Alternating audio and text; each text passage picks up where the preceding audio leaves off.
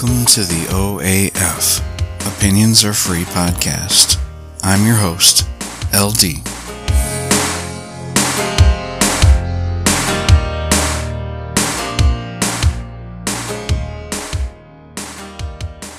Today's episode is a blending of music and movies. I love them both. I also like some TV as well, we'll get into that in another episode. This cast is about what I consider to be the best rock music soundtrack for science fiction.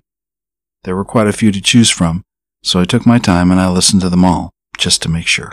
I had several to choose from, but I want to talk about why I chose this topic.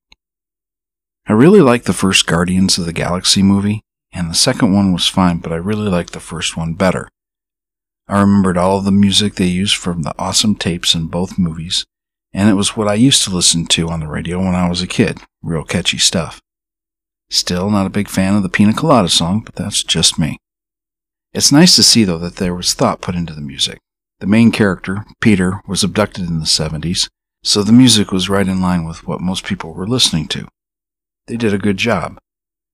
But as much as I like Guardians, the soundtrack isn't my favorite. I thought about a few other albums that came along over the years that had played on major and not so major motion pictures. One that came right to mind was Highlander. Queen really captured the movie in their music, and I do like a lot of the songs.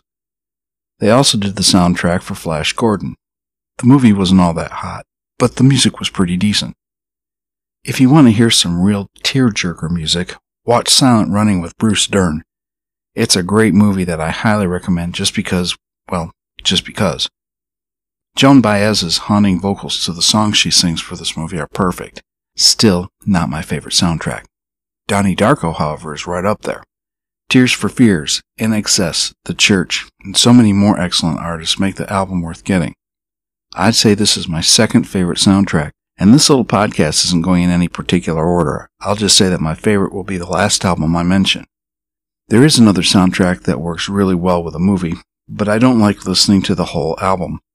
I really thought they used the music extremely well in the movie, but it's not all that for me when I'm listening to every single song by themselves. And that would be the soundtrack from the movie The Crow. I really love some of the songs on the album, but about half of them just fall off the interest spectrum for me when I'm listening to the whole song. Like I said, the music they chose was excellent for the movie and how they used it. Now, here's a weird diversion for you. It's not exactly a top 40 list when it comes to music, but I have to admit that the music written and performed by Hans Zimmer for the movie Interstellar was absolutely amazing. The use of synthesizers, organ, and orchestra, along with other varied elements mixed in, absolutely drew you into the scenes in a very powerful way. I wouldn't buy the album myself to sit and contemplate my navel, but for stirring movie music in the sci fi category, good one. Now to my favorite. No, it's not Help or Yellow Submarine by the Beatles, though they are very good.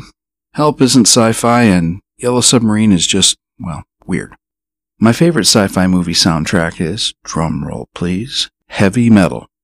Yes, the Ivan Reitman animated movie from 1981 is still my all time favorite soundtrack. Everything from Sammy Hagar, who I'm generally not a big fan of, to Blue Oyster Cult, to Devo, Stevie Nicks, Black Sabbath, and many others, was just knocked down, drag out perfect. This is a soundtrack to purchase to keep if you're a rock and sci fi fan. I could go on and on about each artist and song, but the proof is in the listening, dear listener. There are various resources where you can sample this most excellent grouping of songs. I'll leave that to your fertile imaginations. I would strongly suggest that if you like the music, you should buy the download, CD, or LP. That would only be right. For what it's worth, I did. The movie's a lot of fun too. It isn't exactly kid friendly, but with quote unquote modern standards these days, maybe it's tame by today's reckoning. There you have it. Each movie soundtrack is worth listening to in their own right. But in my opinion, I think heavy metal brings rock and sci fi to perfect collaboration. What say you?